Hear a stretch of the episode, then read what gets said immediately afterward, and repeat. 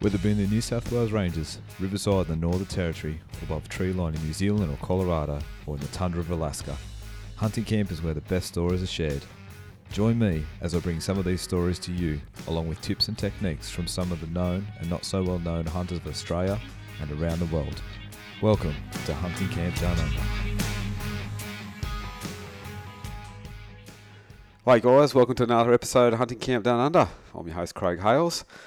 Well, it seems ages that I've done another intro, but uh, sorry guys, you've caught one. Uh, this episode today is a really, really good one. I had super fun putting this one down. Uh, Matty Moore and Grant Rand from Co-Eagle Broadheads.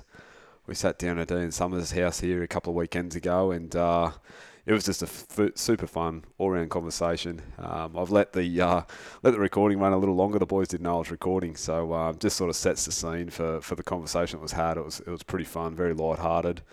And uh, we jump into, you know, a bit of broadhead talk, a bit of rut talk, uh, what the boys got going on for the rest of the year. Uh, obviously, Matty runs Koyuga Adventures up at Strathburn Station up north, and uh, I, you know, as you, as you well know, I can't help myself but uh, talk about boars, and, and especially in Cape York, it's uh, it's one thing that Australia's got that really stands out as far as our, as adventure. So um, we're looking forward to getting up there as soon as we can. So hopefully everyone's not uh, having too many rut withdrawals. Uh, it all sort of come so quickly and, and was gone just as fast, but uh, you know, certainly some great results and seen some fantastic animals that was taken through that season. It was obviously sounded like a pretty tough one for all. Uh, a little bit mixed, um, you know, reports coming in. You know, late rut.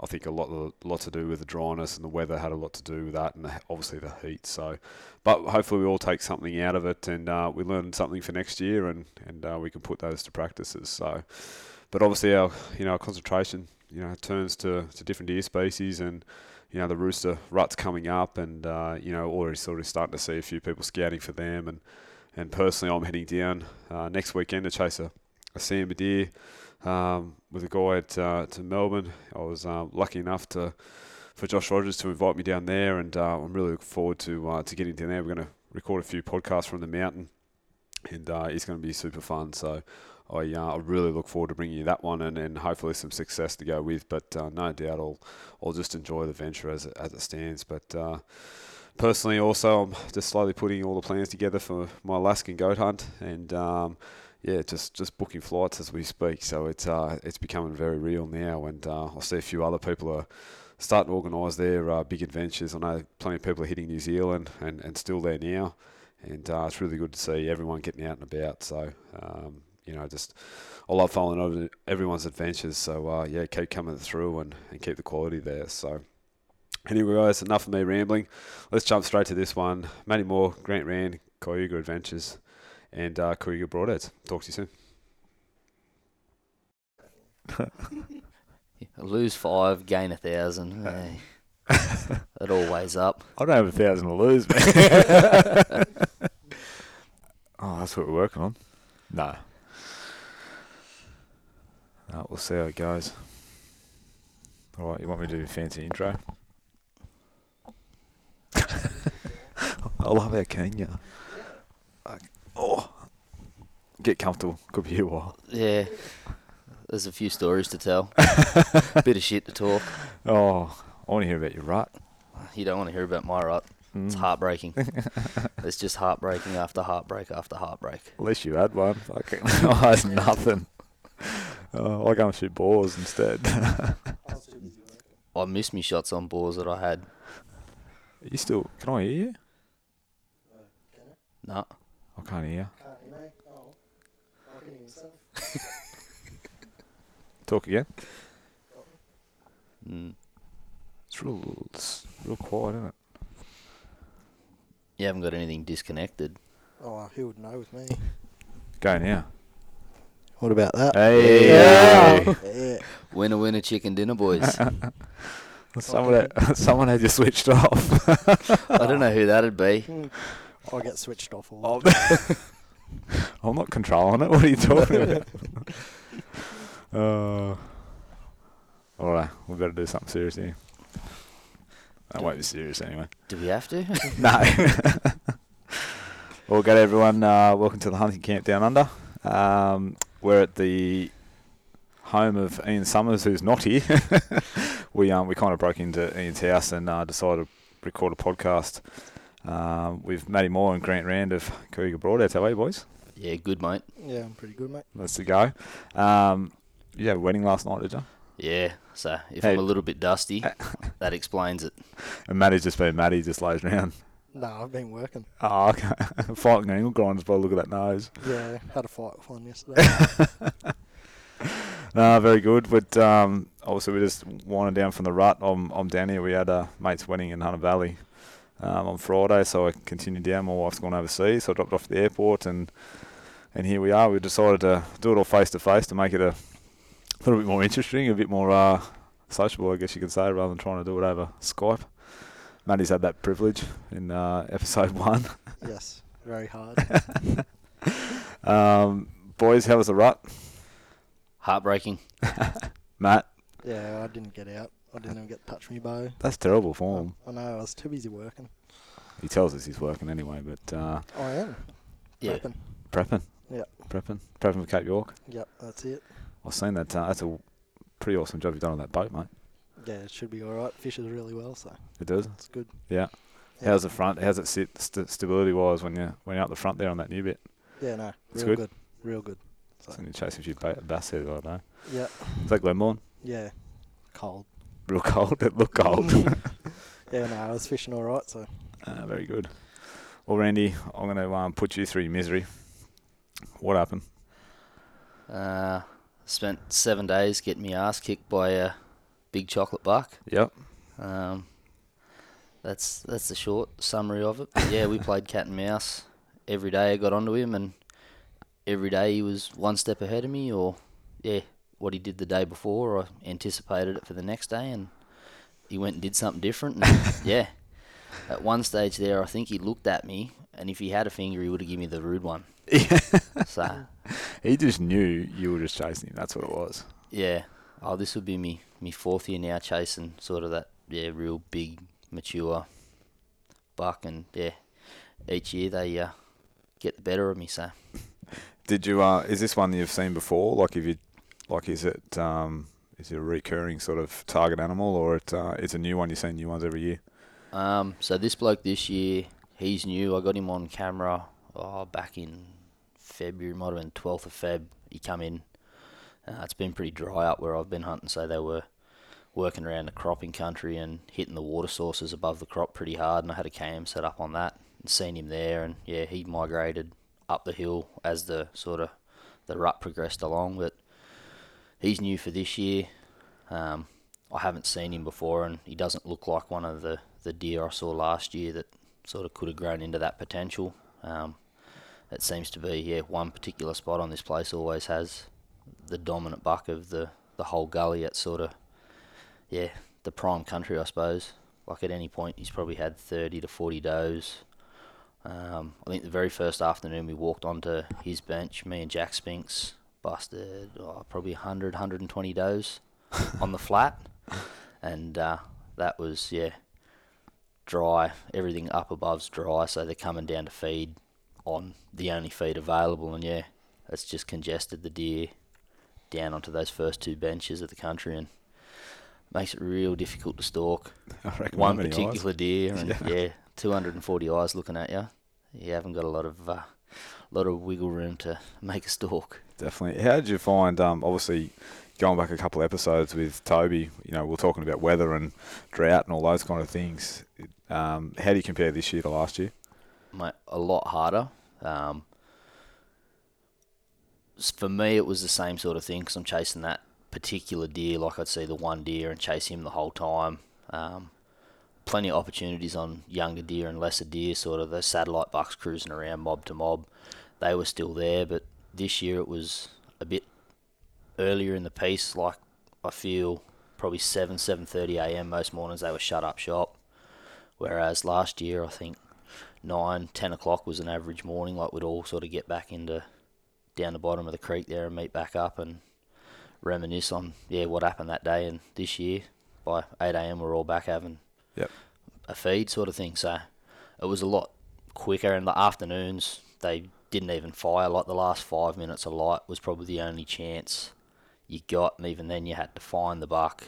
And if they're not making noise in the thick country, you can't see them. So it was uh, just a wait-and-see game, really. Yeah, I had exactly the same thing, and, and obviously we're sort of opposite ends of the range, but I I found that the morning they they go a little bit, yeah, eight o'clock seemed to be that, that time, but we had them just going all night. And then um, I got out, uh, what is it, a fortnight ago now, and they were still acting ruddy, you know, still chasing does and that around, but, mate, not a sound, not a not a noise all weekend. Like, and, and you I was sort of thinking, like, is the wind blowing the wrong way or something, or what's going on here? But, mate, they, they never made a noise. It was really, really weird. And just at the wedding, we'll talk to some guys, and they said um, they're still going off now. So it's like it's been all shifted back three or four weeks, and there's red still roaring. So I don't know what's going on. Yeah, well, I did hear a red roar. Uh, would have been the, I don't know, twelfth or thirteenth of April, which is pretty unusual up in that country. Usually say it's late, yeah. Yeah, like you'd say that's late, and now, what are we at, the the twenty-seventh or something, and they're still going off now, yep. Like that, that whole balance. Um, but my brother shot a deer, oh, it would have been the second of April, and he was hard, like rutted up, he had the piss all up his neck, and um, yeah, black. So he'd been into it. And he'd been into it, and he had oh, one or two points broken off, and like, and that was early in the piece, and he'd been, you know, getting stuck into it. Um, and I seen two good deer back oh, mid-March, twentieth of March, holding does, um, and they weren't vocal uh, the whole time, but if, you know, a spike or a satellite come through, they'd sort of go off, and yeah, that's a new one for me, hearing them in the middle of March going off.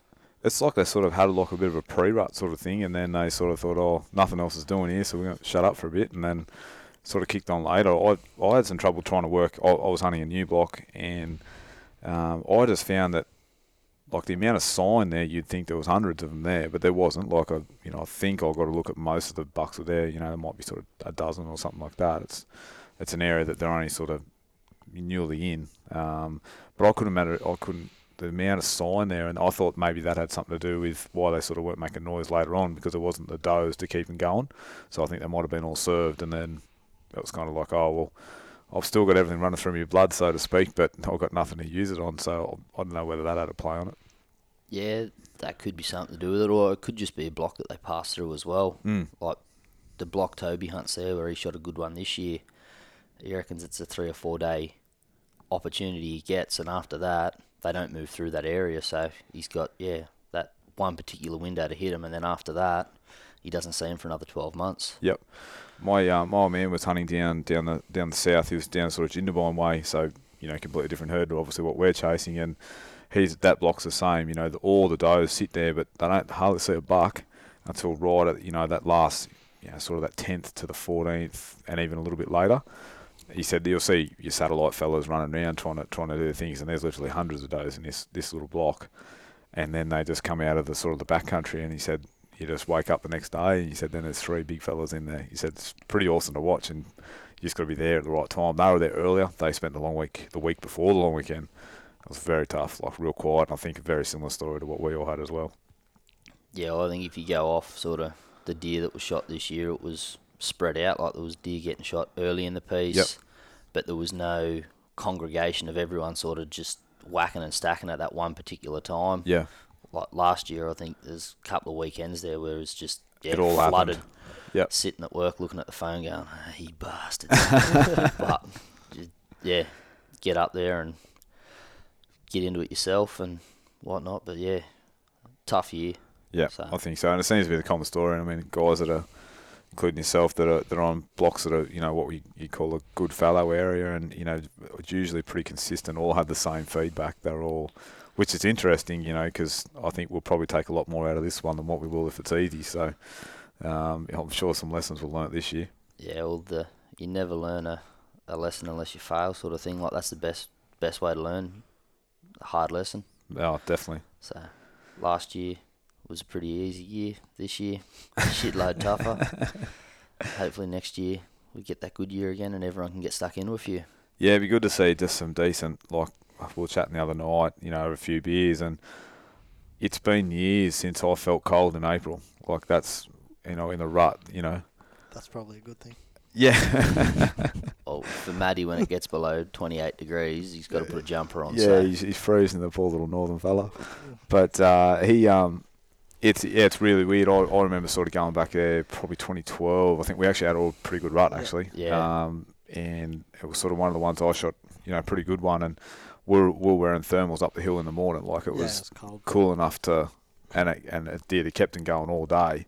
And I remember sort of coming, you know, back into the, we camped on a gully on a second block we come to, and I remember freezing my ass off in the bottom of the ute, and that was about eighth of April, I think. Yeah. And there was a frost and everything. Mate, we haven't seen that even look like something that cold in the last few years.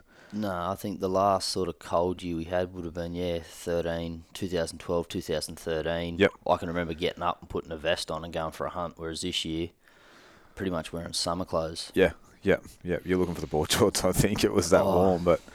It was tough. It's made it pretty tough getting around. Like, and as you said, they were shut up by eight o'clock. It was freaking hot by eight. Yeah, like I think, oh, the coldest temp we got there one morning was nine degrees. Like, going back a couple of years, we would have had four degrees, five degrees, and there's a frost on the ground, which, you know, indicates it got down pretty close to zero at some stage in the middle of the night. I think this year, when we had daytime temps of, you know, thirty degrees, that's yeah, stupid. Yeah, definitely. Yeah, you know, sort of.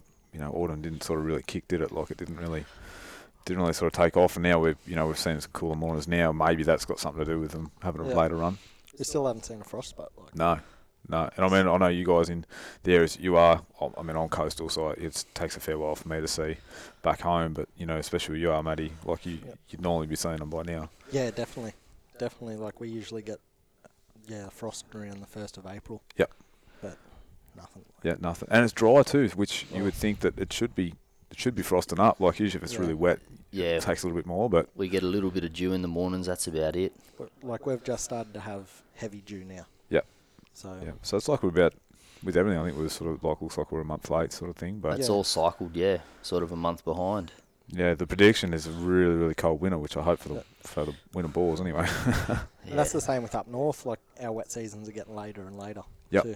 So going back, obviously when you first sort of, you know, spending time at the Matty, what was the normal, normally, you know, your hunt sort of finished even like mid, late October, because that was getting risky with, with weather. Um, yep. I remember the, a couple of years I went up there, it was sort of like, oh, you know, could be a bit dicey sort of thing. What, I mean, you, you've sort of seemed to be running in well in November. I know you spent a fair while up there yep. waiting for the rains to come. What uh, what's the sort of take on it now?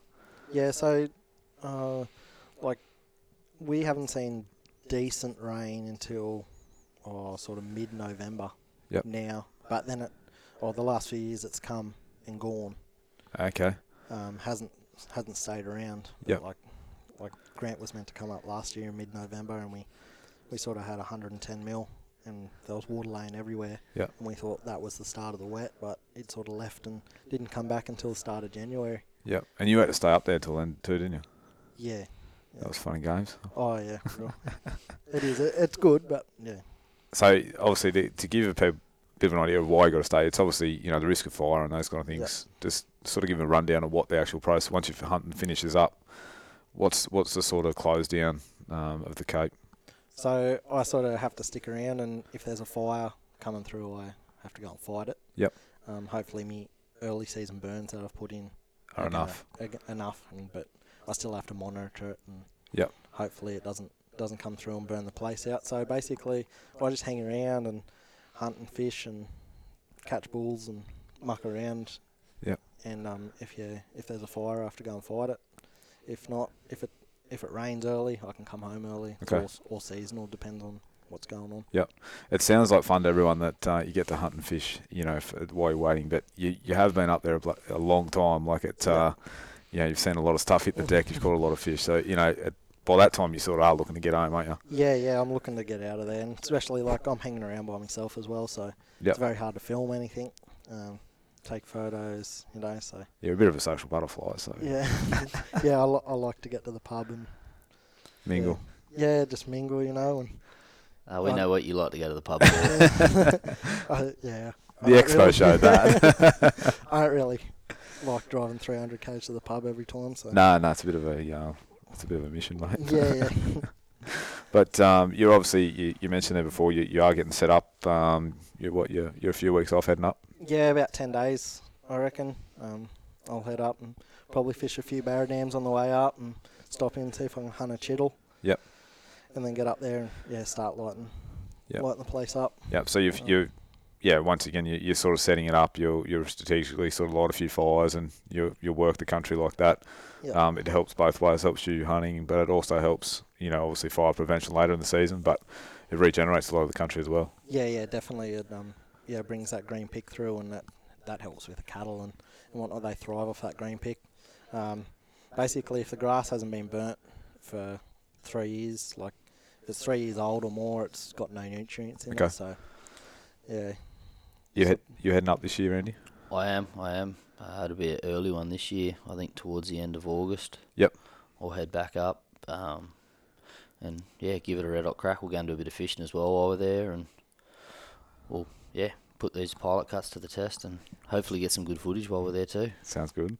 We um, How's the um the season looking for the hunting side of things, Matty? You plenty of bookings? Yeah, I've got plenty of bookings. I've still got six spots left yep. for twenty eighteen um, in mid-September there. Okay. So, yeah, but, no, it's looking for a real good season. We had a good wet, so yep. um, that'll bring a lot more food around the swamp, so the swamp should last a lot longer yep. through the year. Um, but yeah, like we'll flush them creeks out. And yep, yep, yep. So it'll flush the creeks out, and, and obviously, the, you know, tends to be a little bit more water sort of water laying around as well, but they'll dry up pretty quick, yeah, depending yeah. on what the weather's doing. Yeah, it'll dry up pretty quick once that, that wind starts yep. up there for the dry season. Yeah, you can see it drying up in three or four days. Yeah, righto. Yep. Different things. So you just start hunting the head of the water and yep. moving your way down. Work it back from there. Yeah. Um, obviously, how many acres, for those that don't know where you are, um, just a bit of a wrap up on, you know, where you're hunting, what part of the, the Cape, and um, how many acres are those kind of things? Yeah, so uh, Strathburn Station, basically bang smack in the middle of Cape York. Uh, it's six hundred eight thousand acres, so it's a pretty big chunk of land to get around. Um, sort of fifty kilometres by fifty kilometres, yep. give people an idea. Yeah, and just hunt a few hogs around there, do... you know, muck around in the Cape. It's a pretty good boys sort of, uh, oh, and women, but uh, yeah. it's the blokes' getaway. There's no doubt about that. There's plenty of fishing, and uh, actually the, the quality of fishing is pretty awesome, actually. It's oh. uh, it's probably a little bit underrated, especially being in the middle. A lot of people think of the coast for the fishing, but yeah. um, I don't know, it seems to be a lot of the boys that go up there, you know, shoot a few hogs or whatever it may be, and then, yeah, fishing takes over pretty quick. Yeah, definitely. Like, there's really good Saratoga fishing. The barra fishing this year should be really good because we've had a good wet season, yep. so they can get out into them billabongs on the edge of the river and and whatnot. So it seems like a silly question, but is it because of the flooding that's why the, the barra get f- pushed across the top of the flats into those billabongs? That's where they just end up. Yeah, so when the river breaks its bank and like goes out on the floodplains and there's billabongs out there, they can get into that. So the last four years we haven't had the river break its bank. Okay, so right. So it's been that yeah, ordinary of wet. Yeah, yeah, very like. Uh, some seasons, when it's a really good wet season, we can't get out the back until the end of August, September. Okay. Um, the last four years I've been there, we can get out there in May. Oh, wow. Um, we're taking a loader around, doing tracks up, start of July. Okay. You know, so. so, and obviously it's too early to tell because you haven't been up there yet. Yeah, but um, yeah, so it, it'll be interesting to see what, what comes of this year and, and how good the wet was. Like, I mean, we've heard reports of different areas that did get it. I know. Sort of the Northern Territory copped it. They got it big time, but yep. um, it'd be interesting to see. Well, hopefully, hopefully they've got it. You know, they all need it. Yeah, like I know a few people up there, and they had they said they've had some good flooding yep. and some good rains, and it should be really wet. So it's pretty exciting to get up there. And every year it changes. So you get there, and I get on the bike and go for a ride around and have a look, and everything's changed. Like the swamps are different levels. The river's probably still running when I get up there. And, yeah, just a lot of boggy areas and bog the bike and bog the vehicles. And Sounds yeah. like a lot of fun. Yeah, like if I'm the first one in there and all the creeks are sort of, uh, like, cut out, sometimes I might have to park the ute up and walk down the driveway and go get the tractor and just to push, get in. push the creeks in so I can, yeah, get in. So it's hard to imagine, isn't it? You know, yeah. I guess we don't have the old council running around there, uh, getting no, around and fixing things up. No dedicated causeways in the Cape. No, no, no they are. Uh, oh, mate, I think that's all part of the adventure. It's pretty good, pretty yeah. good fun. You'd, as you said, that early, you wouldn't know what's around the corner. No, that's it. Like, yeah, you see, see some cool stuff, really cool stuff, and yeah, it's just a big adventure. Ah, that's awesome. You don't know whether you're going to get bogged for the day. You don't know whether like something's going to happen. You're going to have to walk back, or you're just going to have a really good day, shoot a few hogs, catch a few fish. Camp you know? out. Yeah. Hopefully not out. get lost. No, you didn't. Oh. Yeah, we would not go there. Put it this way, guys, if you uh, if Matty tells you to do something, you do it. So spends more time in the Cape than most of us. Yep, most definitely. It's uh, it's a funny thing. People think it's flat country. It's pretty easy to get around. It, yeah, it all bloody looks the same. That's the hard thing. Yeah. Yeah. You but walk five hundred metres and turn around and go, yeah, oh, where shit, where am I? Especially when the river's not flowing. Yeah, oh, in the river country, there's so many arms coming in and out. Like, yep. We've got four river arms, so yep. It's very, yeah, you, yep. They cross and weave and end up over here, and you think you're... That's what makes the fishing good too, though. Yeah. Yeah, definitely. Yeah, so. Well, guys, obviously, um, you know, and, and part of the reason we, we got together today is uh, you have released a new broadhead now, and, um, oh, it's been a little while, I suppose, and it's definitely been... getting tried and proven around the around the grounds. Um, obviously succeeded through the rut, you know, very, very well. Um, I guess firstly probably jump into how it come about. Um, obviously Koyuga's been around a little while, and you know, probably just gives the listeners a bit of an idea of, you know, some of the the ideas behind it and things like that. Um, one of you can start. They're looking at each other here, he's going, who's starting this? That's it, where do we go from here? Yeah. So start so, anyway, mate, don't matter. Yeah, like I sort of started the heads, oh, I think it's six years ago now. Yep. Um, as I said before, like it come from a sickie off work, and I needed some broadheads. I couldn't find them. Couldn't find what I wanted, so yep. I just my old man's got a fabrication shop, and I thought, oh, rightio, I'll I'll start making them in there. And anyway, long story short, I come up with a head, and it doesn't get produced in Australia, obviously. Yep. Um, the cost and the price.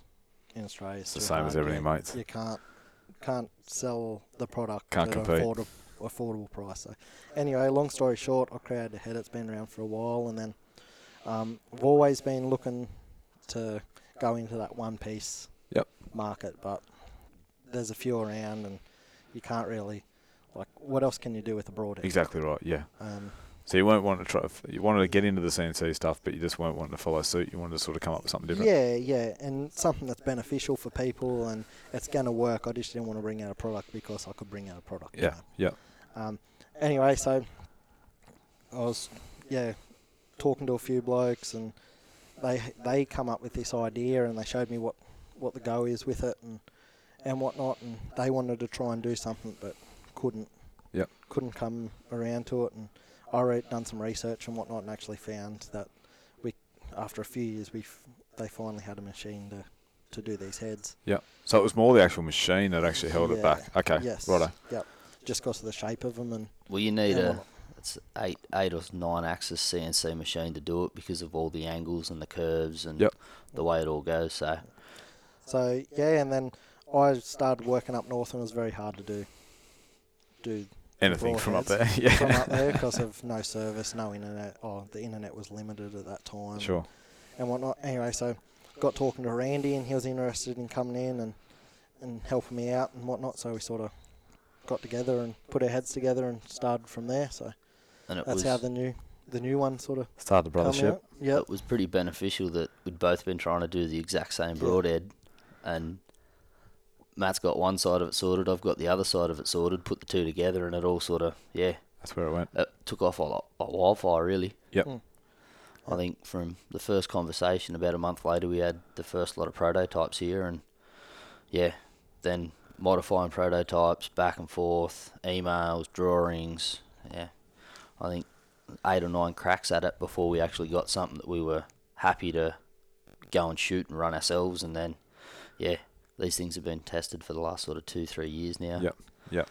Um, before we did any mass production, like I machine some up um, because I'm engineer and do a lot of machining as well, so I machined a couple up by hand, and I took some up with golf a few years back and shot, yeah, half a dozen boars with it there, and I've still got that original head now. It's uh, probably killed thirty or forty pigs. Yep. So it's a pretty tough and effective head. Definitely. So breaking it down, and we will get a bit techni here, techno here, but um, I guess what's the main principle of the shape? Because I like, and, and obviously we've been very open. A lot of people do struggle with, you know, one, how's that going to work? to, you know, what's the effectiveness? We know they work, like that's fine, yeah. but what's the idea behind the design? Well, basically, one of the main things is you get the same cutting diameter for a third of the, the surface area. So your yep. wind drag, you steer on a broadhead, like it's always been the thing with a fixed blade. You've got to have big vanes to counteract sure. it. That's why mechanicals are so popular, because they're more accurate. Um, so you get that. You've got your, your three to one ratio at the front there. So angling shots like that Fred Ashby's proved it one hundred and one times. Three yep. to one's that prime angle for penetration. Yep. You can't get a better angle. So you've got that at the front to get it started. Flares out there at the back, and from Matt's experience shooting the balls bedded up in Cape, uh, I'll let him run with that, but that's another major part of it. Yeah, so just on that shape, like I see a lot of balls bedded up in, in the creeks, have clients go in and put a shot in, and been seeing the back of the broadhead hitting Hit first, first before the tip. Yep. So they're running along the ribs and out the same side. They haven't actually entered the engine yep. room. Ball runs off, he's got to slice up his ribs. He's not actually hurt, like it's no more than a fighting scar. Yep. Um, anyway, so what these do, if the back of the blade hits, because of that cutout, it's actually going to drive that point in, in and continue on its same path. Like yep. I, I sort of shoot a bore, and then to test these, I was putting them, like just putting a quiver into a board, all different angles, trying to get these things to skip. Yep. And I haven't, I haven't yet had one rake up the ribs.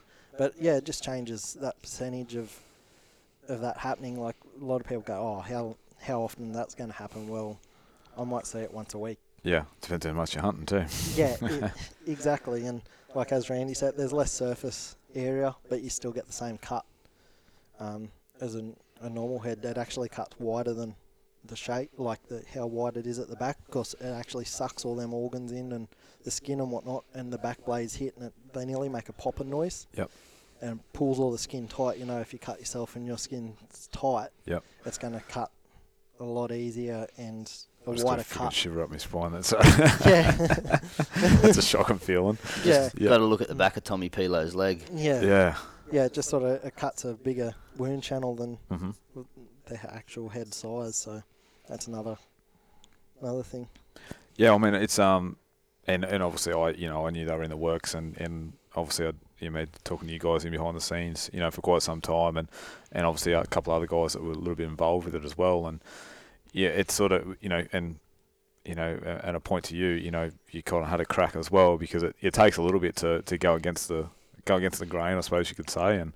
And obviously, you know, we all know there's there's hundreds of bloody good heads out there. They're all tried and proven. It's just good to go down that little angle. And, and I know some people are going to struggle to understand the concept of it because it doesn't look the norm. That's yeah. that's probably all it is. Well, that's it's the just biggest the look thing. It. it looks weird. It looks like it should be bloody sitting in an aircraft, yeah. not on the front of your arrows. Like yeah, yeah. With um, you know, as I said, we you know, it's certainly been proven. You've got a bit of a weight range too. What um, what are you running at the moment? Oh, so we've got one twenty-fives, one fifties, and one seventy-fives yep. out. Um, we will be looking at doing one hundred. Okay. Um, that's hopefully twenty eighteen. Yep. And, yeah, see how that goes. Like, people, people's first impression that I reckon when they see him will be, how do we sharpen them? Yep. Um, we are working on a sharpener for him too. Yep. Um, and, yeah, so we'll see. See how that goes. We've sort of got some prototypes coming for sharpeners and and get them sorted, and it'll be a lot easier for, for people to sharpen them. At the moment, we just sort of use a half round file yep. and a normal steel, pocket yep. butcher steel, like yeah. and yeah, they come up come up really well. Yeah, I found that whatever steel's been used in it and whatever hardness you're running as well, it, it has made it quite easy. They they wasn't it didn't take much at all for that, yep. that first batch I got, and um, you know it was good to see because. I think it's probably always been the problem of a, not the problem, but always someone's concern um, across the board. And for many years, we're only just talking about Tusker and Delta and all this kind of stuff just before in our previous chat. But it's always been a thing, you know, the guys that have done it forever, you know, three swipes of file and a, and a quick run down the down the steel, they're, they're shaving, popping hairs off their arms. And then all of us will sit here and probably got a round, round bar on the top of the thing, you know what I mean? But... Um, any quick tricks, you know, and, and not maybe not just your head, but just using a file. And I know we'll name drop it. Like Brad in his in one of his D V Ds, I think it's Feral Game two. Two. Yeah. Um, does a pretty awesome demo with um, you know, how how to sharpen a broadhead. But um, any quick tips on on angles and that kind of stuff? Just the same, if you can get that file, like obviously if you're using a second cut or a bastard file, you're trying to take a lot of meat off each swipe. Mm-hmm. So it's going to, the file itself's going to actually roll and want to move instead of cutting in the direction you push. Sure. So by using a, a mill file or a, a smooth file, you take less of a cut. Yeah, you got to do an extra couple of strokes, but your finish is nicer and it lets you have more control of the file instead Definitely. Of trying to bounce it across. And just follow the angle of it. Like we got this coating, the Teflon coating, if you do your first swipe and you see it's high, we obviously yep. drop the angle of your file, and vice versa. If you get in the bottom and not the top, lift it up. And if you can put it against something solid, like use a table or brickwork or something like that, something to actually hold the head so it's not floating around, you sort of, you're taking that movement out and you're eliminating any chance of it rolling back and forth. Yep. Um, we've done a couple of videos there, and it's the biggest thing with it is every second message we get, how do we sharpen them? How yep. do we sharpen them? So yeah, that's always. I mean, you know, coming out with new shape and all that kind of stuff, it's always going to take a little bit to, you know, that's that's just what it is. That's that's yep. just being real about it. It's always going to take a little bit of a challenge to, to get that thing. You're obviously going down the line, um, you know, obviously getting a sharpener that's going to suit them as well. Um, I've heard of the the Helix sharpener's been pretty good on them too. Yeah, the um, angle on the Helix is slightly different. Yep, it um, does take a little bit of work, I think, to bring the can, angle back in. Yeah, you can back on the Helix. It's got a little socket head, a cap screw. You can back it off and adjust the angle of it to yep. make it work better. And also you just tinker around with the angle you hold the broadhead when sure. you drag it through to yep. get less drag. And so it's actually just working that, that working edge, not the whole... not trying to cut meat off the whole broadhead. Yeah. Essentially, you're just doing that, that working edge of the broadhead. Yeah. Um, but like any other broadhead, it's just it's two different angles on the head, so it's file one way and then take back and file the other yep. way. It's not yep. out of this world. It's just that it's got two cutting edges on the same face as opposed to traditionally just having the one one long straight edge. Yeah, definitely. And I'll, I don't know what other guys doing. Like I've I've just kept them square. So, you know, for the few that I've sharpened uh, for myself and, and other guys, we've just kept them square. So I haven't bothered about trying to put a round, like a roundness in them. I've seen a few guys sort of round off that little that little triangle piece in there. Yeah, well, that's where that, I think it's one hundred fifty mil half round file. The radius on the back of that size file is the same radius that the head's designed to, so you can yep. use the back of it to keep the radius. Cool. So for myself, I just, yeah, do the front edge, do the back edge, and then use that half round bit across the back, two or three strokes. And just it, in that middle it there. Blends. You, you can look at the steel and it blends in. Once you get that and you have the burr on the edge, then we'll just roll it over and use the half round part of the file to actually knock that burr off. So when you do your stroke, the tip of that half round actually contacts the whole edge and rolls the whole burr, not just the flat edges. Gotcha. And yeah, once you've got that burr, and it's, you know, it's an actual burr, you can almost feel it with your fingers and flick it back and forth. When you've got it to that point, if you're going to go up the Cape and shoot boars that have got an inch of mud on their shoulder, leave the burr on. Leave the burr on, because then, yeah, on impact, that burr tears off as it goes through the skin, and once it penetrates and it gets into the, the boiler room, you've got a razor-sharp edge in there, whereas if you take the edge off, you lose that and you dull the head before it even gets into where it's got to cut and do the work. Yep, yep. Yeah, I'm a big believer in that, leaving that burr on, especially like for... coarse hair yep. game. That's it, interesting, because, I mean, we all sort of, you know, to be honest with you, you know, we all sort of like to see that, you know, hair popping and all that kind of stuff, and with the burr, it probably doesn't actually work like that a little bit. Um, and I'll drop my old man again. You know, he's always been one, he, he tests it on his thumb, picks the skin up on his thumb, um, and he's always said the old Japanese knife makers, that's how they test all their blades. Um, they all, you know, they just they run along the thin, if it just picks your skin up. Really, that's a terrible thing to think about if what we're doing, but you're just running that on, and he leaves burr on. Never, never, ever yep. does he take it off. Yeah. Stands oh. that burr up, and I, I've got to be honest, he hasn't lost many. Uh, I've seen a few in the Cape there because it's so hot. Um, a couple of blokes there, they they strop their strop yep. their heads. And so on the leather? Were, yeah, they were polished. Yeah. They were razor, razor sharp. Yeah. But they lost a few boars because they shot them, and because it's so hot, the... Um, the cut is like that clean. The blood ah. actually stuck the wound together. Back together. And you lost blood, like your blood trail. Yeah, like so it's the trail. They're going to die, but it's the trail link they're having trouble pin, with. Pinwheeled these things. Like you go... He's gone. He He's over with. But And that's what we come down to the next two days after after them scenarios happened. It didn't just happen on one ball, it happened on a few. Yeah. And we just sh- resharpened his head and left the burr on, and every ball after that he shot, I don't know whether it, it was like... Yeah, it's just coincidence or it was... Yeah. Or whatnot. Like, yeah, every ball he shot went down within fifty metres, you know, we found him. Yep.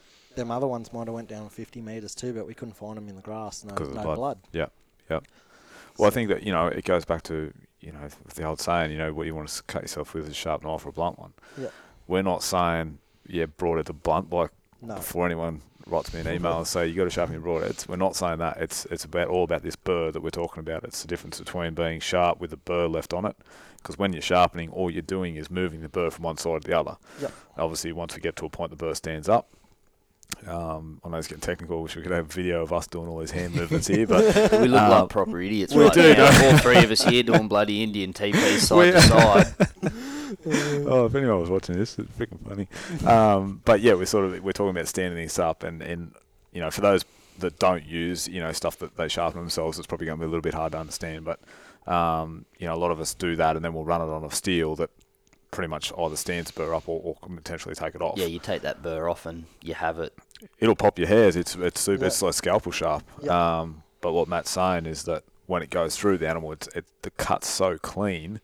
Um, it's kind of like a needle, you know, a, a pin. You put it's a, such a clean prick. It, it closes up so quickly. Yep. You get that little bit of blood, and then boom, it's it's done. Especially yeah. in hot weather, like yeah, we're sort of forty so. degree days, forty-five degree days.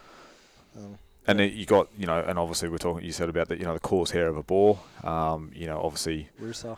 Rooster as well. I mean, a lot Reds. of deer species, yeah. really, yeah. Or anything um, that wallows in mud, saving you, like your buffalo, yep. rooster, reds. Yep.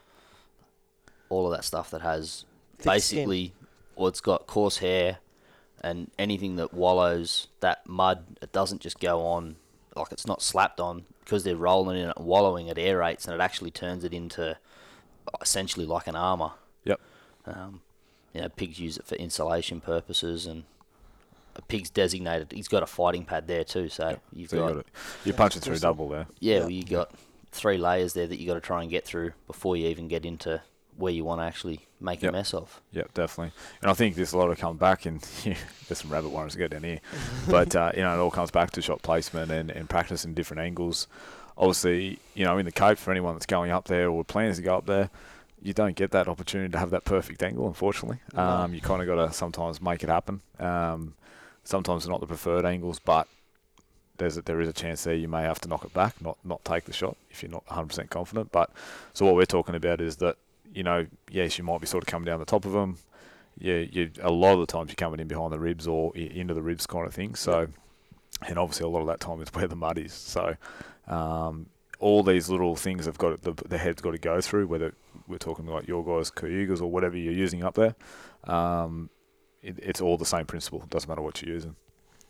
Yeah, they all, all work in the same way. They're all fighting the same odds. Yep, yeah. yep, definitely. Have you had much of a play with, um, obviously, arrow setup, not diving down the arrow weights and all those kind of things, but what's been most popular? Here we go. Here goes Randy. Um, seeing his eyes light up. yeah, what um, we just with arrow setup, but more along the lines of um, how they're flying with different, you know, length veins and those kind of things. So I find that all that very interesting.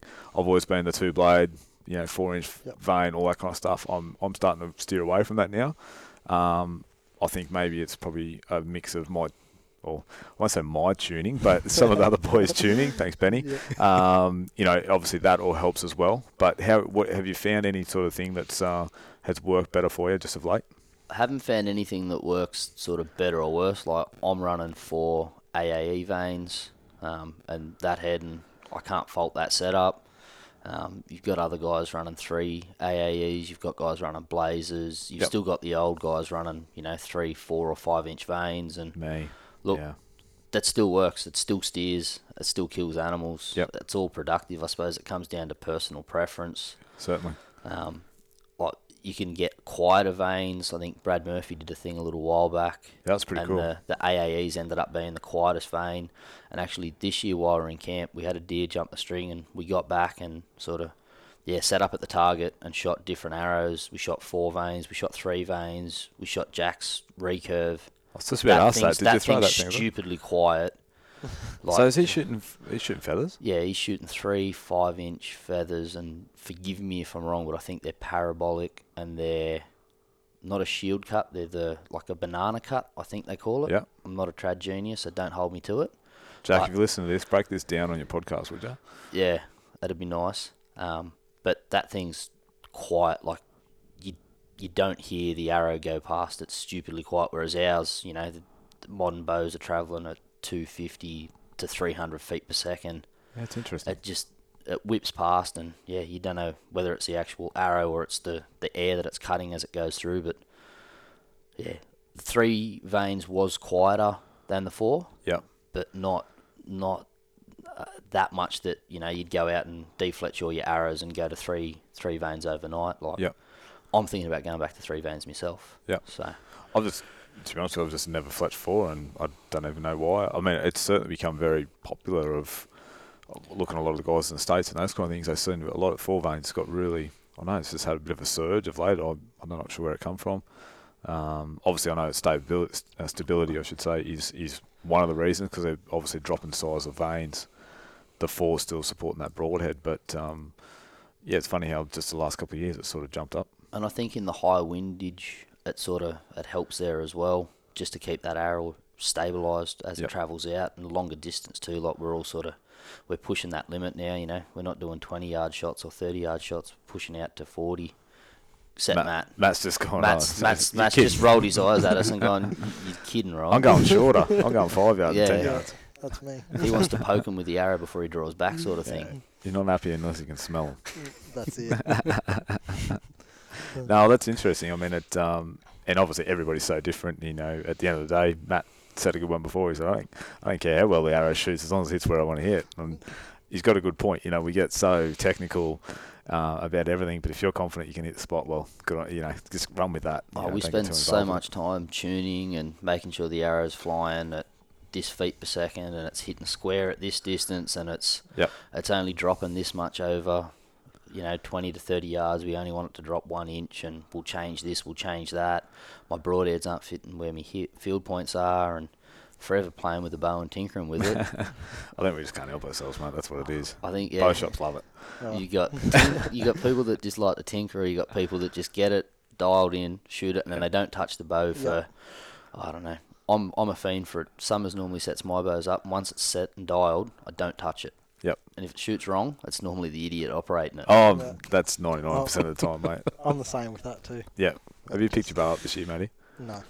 oh, I shot it, I think, three times in my house, and that was about it. But you just shot it a thousand times last year in within three months. Yeah. yeah. uh, I sort of yeah, put it down and sort of it's You're sitting there. I, I look at it every day. Oh, that's all right then. Yeah, it's sitting there, but yeah. It's still got love, in other words. Kind of, it's got a bit of dust in it. She creak, creaks a bit when it gets pulled back. Yeah, it's still got mud all over it from last year, but anyway, it'll work this year. Will you put a new set of strings on it? No, no. Don't worry about that.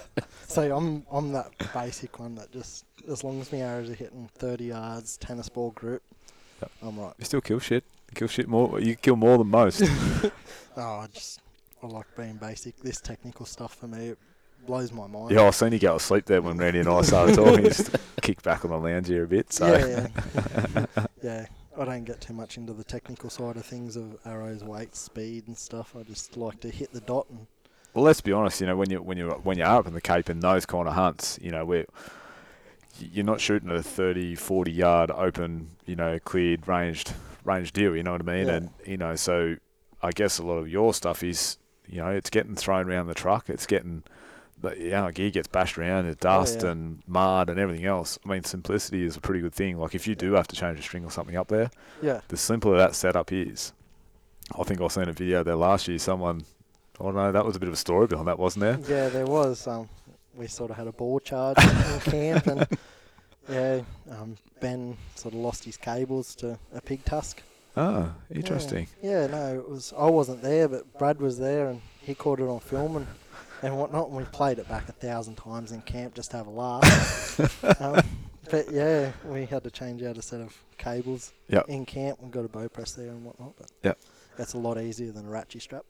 Oh yeah, but we do what we got to do. You know, yeah. Oh, yeah. There's plenty of bush mechanics in that camp. So someone, I, was, I know, I know, assume uh, Summers the the bow master was there, or yeah. self, self-proclaimed bow master anyway. But um, yeah, he was obviously there, and Brad or Soon, and they're all over it. But um, but that, yeah, my point of that is, you know, sometimes the simplicity in those kind of situations are, you know, a lot of other guys maybe wouldn't have got back on the deck, you know what I mean? So yeah. if uh, if, it, if their setup's too fancy, but I mean everything's pretty good these days. You know, we can quick turn and quick, you know, adjustment here and there, and we can generally get get someone hitting back on the target, so to speak. So yeah, definitely, and you don't have to take them forty meter shots. No, not no. not where I'm hunting. Like I know I don't even have a rangefinder, yep. and if I'm with someone that has a rangefinder and we see a boar and they click it, and I'll go, or how far do you reckon that is? And they'll go, oh, thirty-five. And I'll go, nah, we're, we're further than that. We have to be like sixty.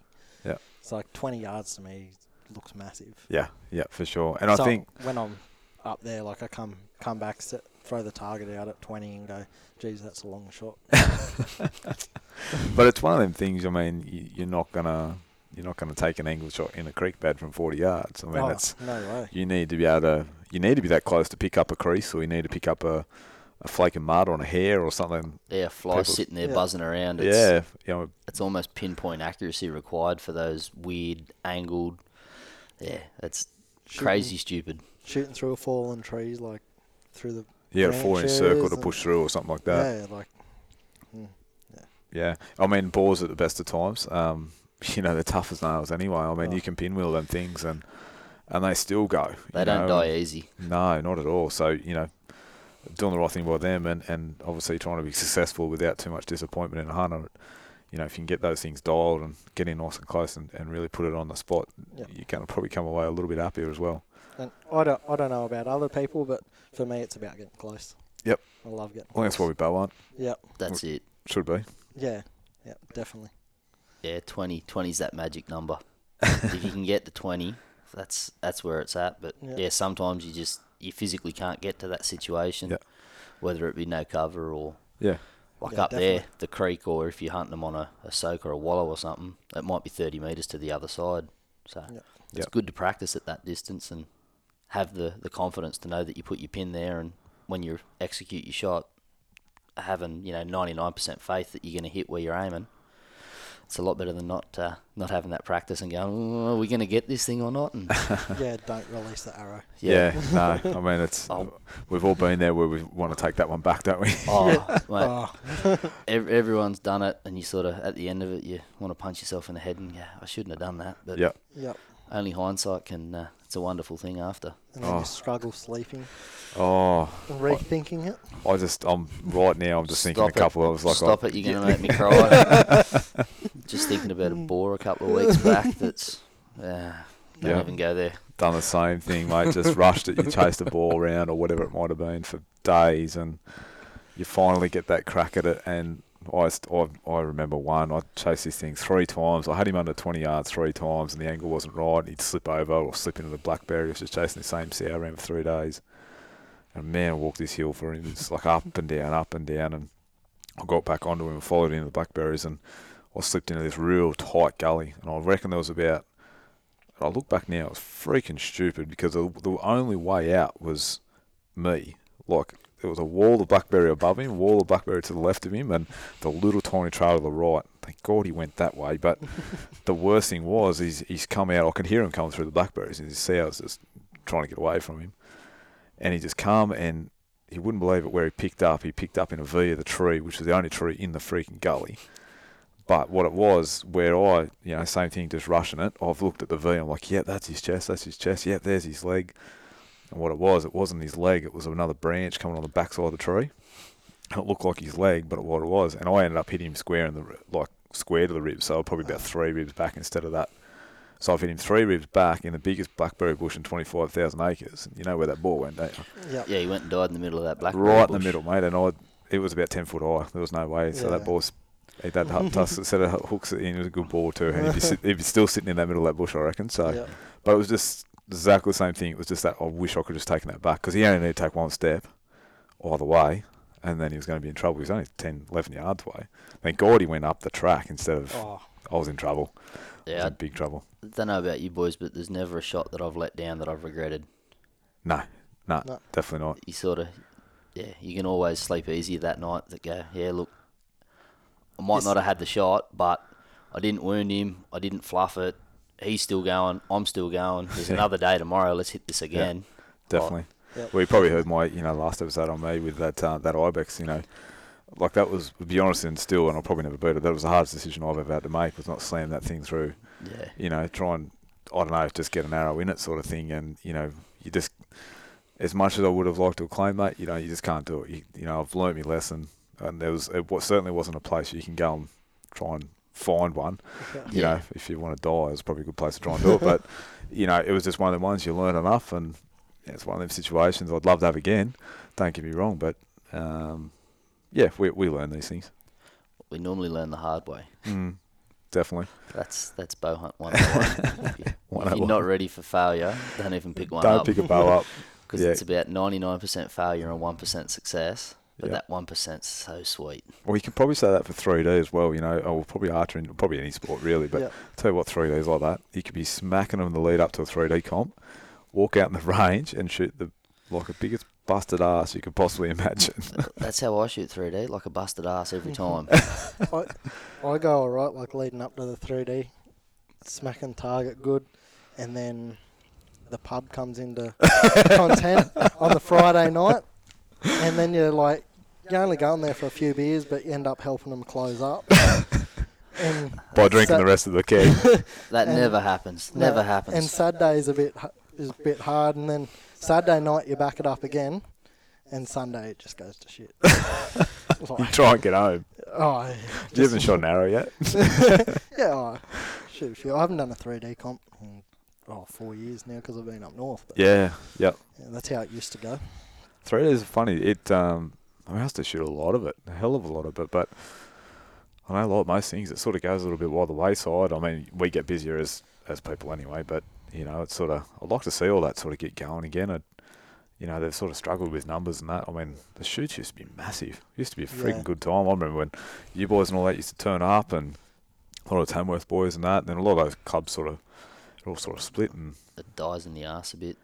Everyone yeah. gets busier, but in time, like for myself, I know I'd rather go and spend a weekend chasing actual boars in the hill yep. than shooting foam targets on a range. Well, I'm the same. You yep. get that opportunity to get away for a weekend. I know what I'm going to pick. Like, you got to... one hundred percent. one hundred percent every time.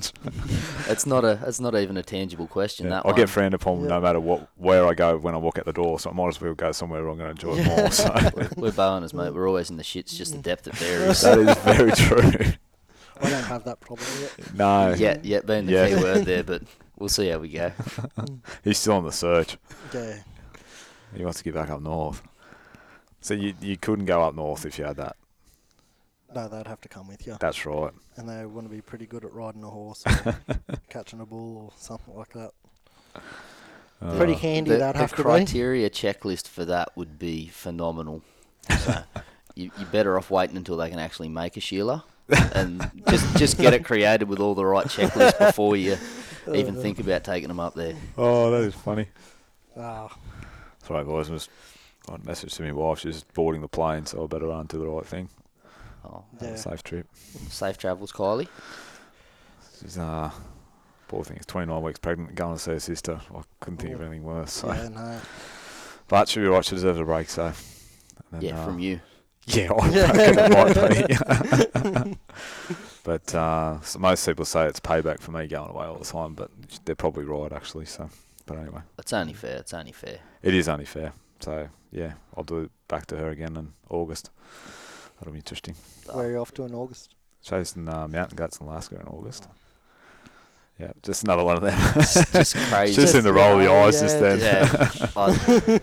Yeah. I, yeah. Probably, yeah, timing wasn't the best. Yeah, I'm getting I'm getting the bird right now. But no, it's uh, looking forward to that. It's going to be uh, gonna be part of the bow hunting down under film yeah. again. Jerry's coming, and uh, hopefully Brad puts his hand up as well if he's still in one piece. So. That'd well, be crazy. See how he holds up, but yeah, it should be good. We're um, I'm pretty pumped for that one. It's kind of been a dream animal for me. I, I would never, I was never really interested. Or not, I shouldn't say interested in them, but they were never, you know, something that I sort of dreamed of. And my first trip to Montana Um, there's one on the wall of Doug's place, so where we can, where we sleep in this, in the uh, in the dinner cabin, and uh, there's a big goat up on the. Th- oh mate! As soon as I walked in and seen that, I'm like, right, I want one of them. But so, they're just uh, they're huge, eh? They're massive. Like they, compared to our goats here, yeah, they're, they're non-comparable. Like it's they're kind of like the bigger version, like a boar, more like that. They're just all shoulders. There's no. Uh. No back end to them at no, all. They're, they're just, just all these shoulders. In the arse end and a lot of hair. Like a lot of it is hair as well. So depending on what time of year you, you get them. So we're obviously our timing is a little bit different because it's August. So it's talking to the outfitter. Um, pushing into September, weather becomes an issue, which I kind of probably stuffed up in my planning a little bit because I was thinking, oh, September will be fine, and then I'll tag my Nelcon at the end of it. Yeah, I had all these big grand plans, and he's like, no. No, you're coming in August. Okay. so I uh, had to do as it's told. And, um, yeah, no, the main reason that is just so we're not socked, socked in by, by weather or, or having that risk, bit like sort of the end of, you know, yep. the Cape sort of thing. Um, the last thing as a bow hunter is lose two or three days to weather. You know, it still can happen, but, you know, a bit different to the rifle where they, as soon as they get an opportunity, they're more or less going to take it where we may, as you may well know, we might need several opportunities to make it happen. So, yeah. Yep. But apparently in a good area, it was where, where Frank Sanders from... He runs Alaska Trophy Outfitters. He's he's been to Australia quite a few times actually. Shot some buffalo and all that, and he's a bow hunter himself. So that was the main reason I, I went with him because he, he kind of knew what we needed to to get it done. So yeah, you um, need an outfitter that understands bow hunting. Yep, that's a huge Not, thing. Yeah, uh, where a, a rifle hunter's hunt ends is where yep. ours starts. Kind of starts. Yeah, and it's not even the good part of the start. It's where you drop your pack. Yeah. How much yep. did you, Matty, go and um, obviously. You're doing a lot of outfit and guide, and have you seen many of that made that change over to, to bow hunting? Um, is there many times that you sort of got to say, hey, we, we can get closer here? Does, does that happen very often? Oh, plenty of times. Yeah. Plenty of times, you know, sort of getting into that thirty-five. They yep. sort of, you look, you look at them and they've got an arrow on the on the string and they're clipped on with their release aid, and I sort of, I try not to walk up behind them and tap them on the shoulder too quietly, but I don't want to scare them. But yeah, sort of, yeah, no, mate, we can, we can sort of Keep get going. closer. He, he's all right. Like, he doesn't know we're here yet. So, yeah. Um, yeah. That's yeah, a great thing about that. the Cape too, though, is that I'm not going to say opportunities around every corner because a lot no. of people think that, but um, it is good for that one that's learning because you do get a lot of opportunities yes. yep. in short succession sort of thing. Like, you know, over seven, seven day hunt or whatever it may be, like you, you're going to see some opportunities. Yeah. So you blow a couple in some, obviously with wind and everything else, you know, you can be able to day of nightmares. But yeah. um, that's one good thing, if, especially for anybody listening that, you know, hasn't done a lot of hunting and, and obviously we know access and all that's a bit tough. So if you want to get yourself in, in front of a few animals, that getting up north is a really good opportunity to test those and hone those skills, listen to obviously Matt and the likes of, of learning that that are doing it every day. You can, I think you tenfold your...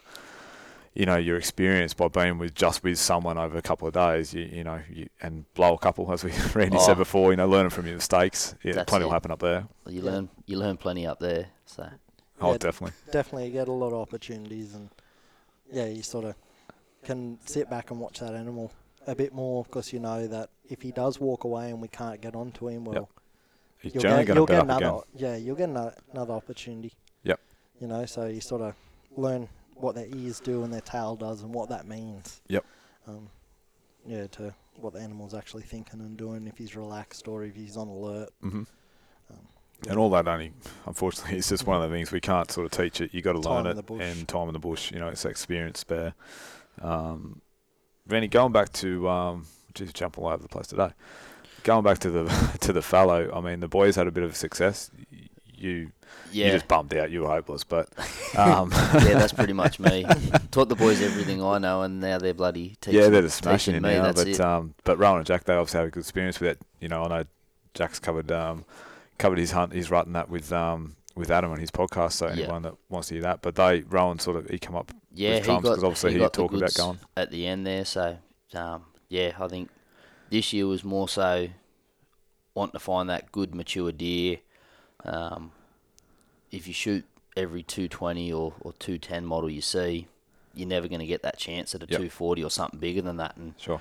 like, yeah, I'm chasing something bigger, Jack's chasing something bigger, and now Rowan's chasing something bigger. If we kill all of those ones that are sort of what we've already got, we're never going to have that opportunity for the next year. And yeah, unfortunately with fallow at sort of four or five years of age, they look real good on the hoof. Mm. They just haven't got that maturity about them, yeah. sort of thing. Another um, two years. Yeah, they, once they get to that six, seven years, they turn into something phenomenal. Like, yeah. um, it's just mental what the changes they make just in the mass and the way that their antler just changes. They get funky little genetics. They get yep. little throws here and... Um, yeah, kickers just, off the palm and all that oh, kind of stuff, like yeah. Jack's one there, he's got that snake tongue on the front. It's just mental. Yep. Um, and, yeah, if you shot that deer two years ago, it wouldn't have had those... You wouldn't know about it. It wouldn't have had any of that. It would have looked like a great deer on the hoof, and look, anyone fucking in Australia would be happy to shoot that. Yep. But, yeah, by letting it go that little bit, it turns into something real, real special. Like, that thing's thirty-three inches long or something like that, so... Yep. Yep. Like for Real the hit. Fallow people that are listening, yeah, that's you don't get much longer than that. No, that's right. And that's only something that maturity can give them. Yeah. Um, I mean, the genetics this year, we had a tough winter, we had a tough summer. Um, the deer have still got the good genetics. They still grow good antlers in yep. a shit season. Yeah.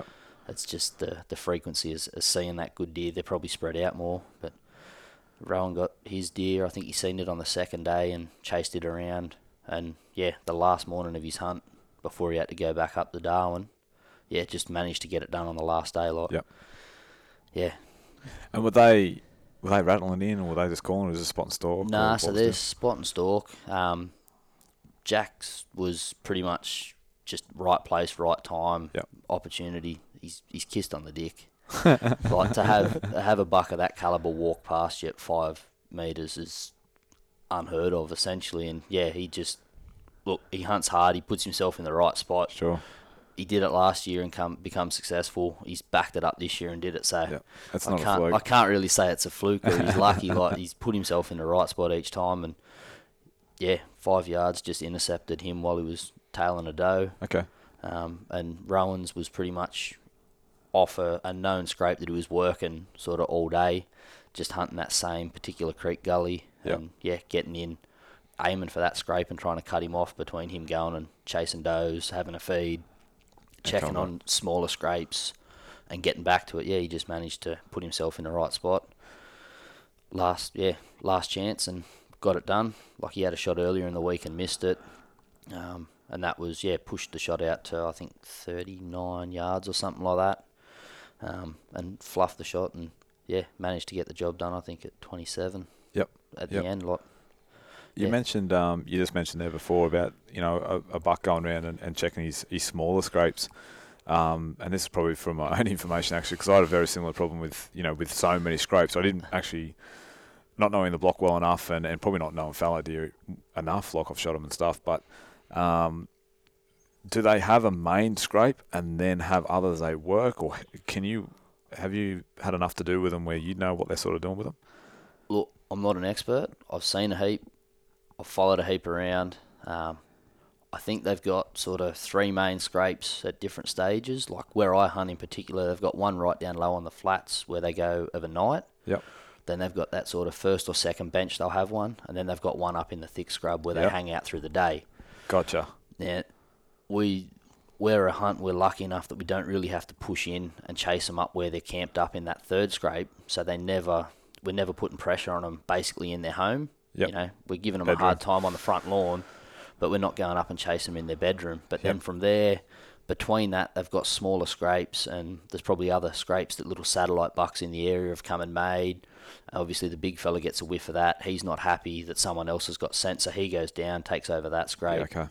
does has a piss in it and does his thing, marks the tree up, preaches, goes to the next one, and just keeps working back and forth. But, yeah, I think they have... that one particular deer has his main scrape, and then you might have a couple below it. And it depends yep. on the numbers of bucks, like your, your doe to buck ratio as well. Yep. If yep. you've got one hundred bucks and one hundred does, well, you're going to have a lot of scrapes and a lot of fights. Whereas yep. if you got fifty does and two bucks, well, to sort of just, yeah, they're not going to have to fight real hard. Like, if they can get twenty-five girls... it's not a bad consolation prize. So I know Matt's eyes just lit up then. Yeah. I know I'd be happy if I got those odds. Oh, we um yeah, funny in and you were saying about buck to doe ratio, and obviously, as I said, this buck that I was chasing, um, you know, that the day, this, the last weekend I was there, I said there was no no noise at all, um, and it, they were still very much rattling. Like I, the three times I chased them, not interested in rattle whatsoever, and you could say that we probably rattled. We'd never seen a fight, never. They never even really sort of had that aggressive kind of, I don't know whether it was because there was enough girls for, for you know, I'm going to say there's probably twenty days, twenty-five days kicking around for, for half a dozen bucks or something like that, you know. Yeah. Um, so that, you know, there's not big numbers sort of thing, but the heads that are there are quality. So that was that yeah. was good to see. And in honesty, it probably doesn't worry me that much that we didn't take one out of it, because it's only going to be a lot better next year, and they'll, they'll get bigger. Yeah. Um, there's probably one that's at, at his peak. He probably needs taking. He's a good head though, but... Um, you know, we would have taken him if we had the opportunity, and, and it came close. But where I was saying is, um, with with trying to hunt him, you know, it was sort of mixing it up. We tried to tried to rattle him, and he was coming cruising down his hill, like he was nose on the ground. We could see some does up the head of the gully, and he come and check them out, and straight through them. You know, gave him a sniff straight through them. I said, well, as soon as I let out a doe bleat, man, did he come running! Holy do it! And he wouldn't, like, 'cause we threw a rattle out in that start, and he didn't even put his head up. And then it was then just watching him, and sort of Dad's giving me the look as if, like, what's this thing doing? Like, you know, I sort of, and it was windy, so it was a bit hard. There's still a few hundred out, and so I just, I got my tube, and I got the red, you know, for for Raw and Rares, and I just blew a bleed into that. Man, this thing just put his head up, and man, off he just come bolting down the hill. I was like, here we go. And then as the wind, as the as the mountains do, uh, the wind stuffed us up at about eighty out, but mate, he was coming on charge, and yep. uh, even then, I. I after even got whiff of us, you know, and he only got that real quick, that, you know, that spin wind. It was the storm coming in. That was real weird stormy yeah. weekend that came in. Probably not, I think we know the one.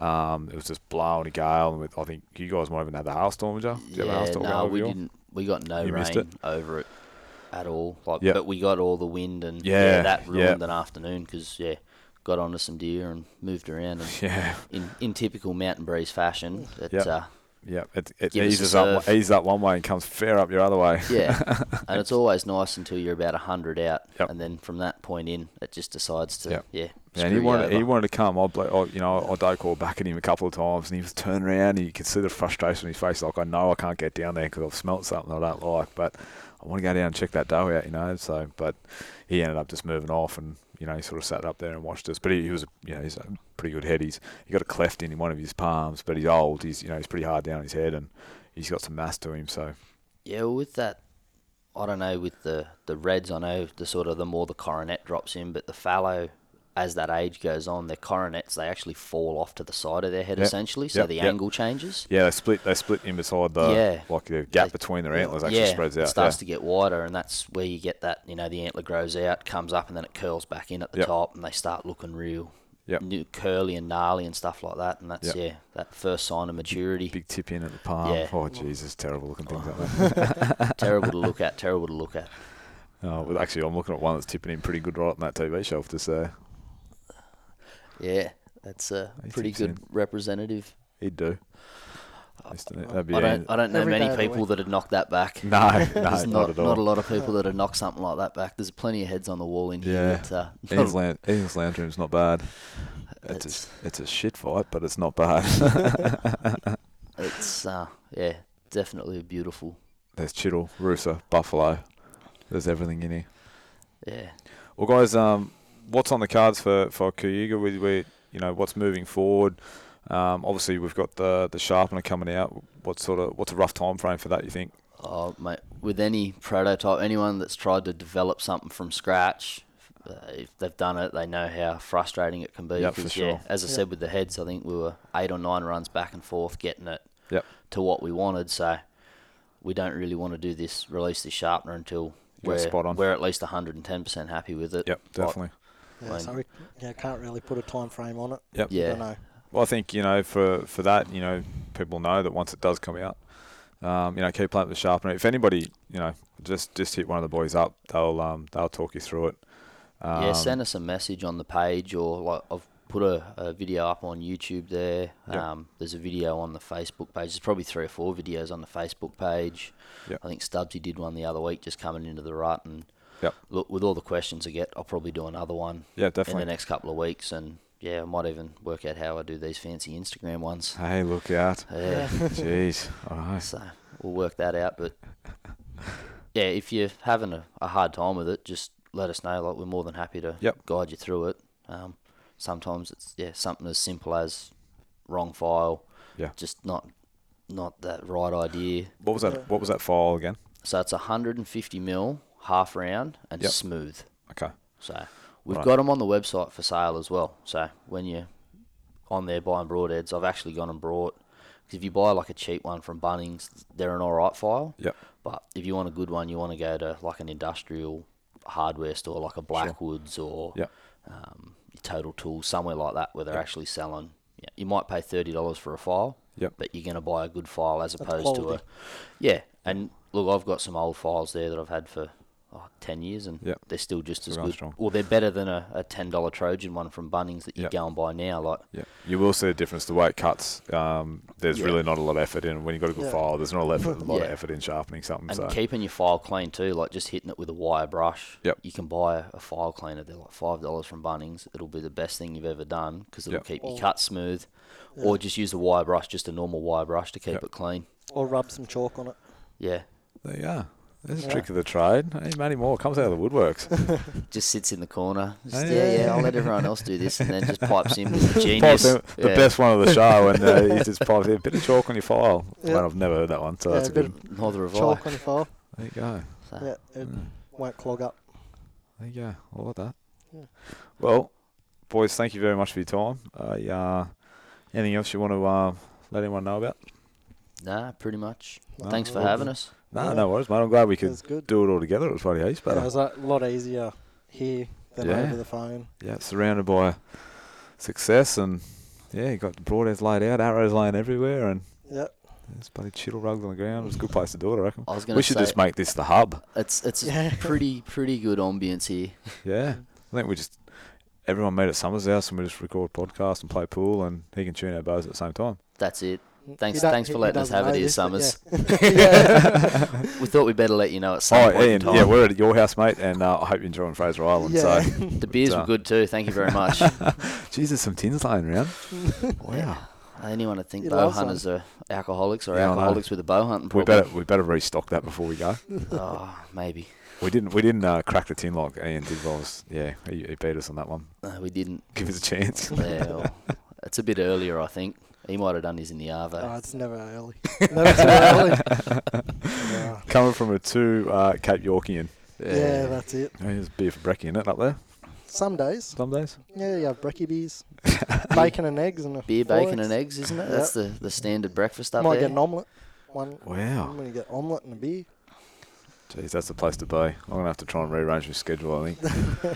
Jeez, I wouldn't. Oh, well, it's that hot. You have to keep hydrated. What was it? What was it? one point six litres of water and two point six litres of beer. Yeah, is that about right? Yeah. Oh, it works. Oh, you see, works see out a slab a day. Slab a day. If you drink a slab a day, you won't get dehydrated. You might not be able to shoot straight. Nah, six cans and you hold your bow so much steadier. There you go. Oh, that's for me. And yeah. So anybody else, that's about two, one or two beers, and yeah. um, no, you uh, can't be nervous. No, cheers, boys. It's been really, really fun. It's um, yeah, good laughs, and it's uh, yeah, best of luck with it all, mate. And I, I know to both of you, you know, good on you for giving it a go, jumping outside the square, and and uh, and best of luck with the new Ed. Uh, we'll be giving it a red hot crack, that's for sure. Yeah. Good on you. Thank you very much. No cheers, worries, boys. Hey guys, thanks for listening to another episode of the Hunting Camp Dunedin podcast. Today's episode was proudly brought to you by Hoyt Bow Hunting, Arrowhead Magazine, and Abbey Archery. That's all from me this week. All the best in the hills, and look forward to you joining me on the next episode of the Hunting Camp Down Under. Bye for now.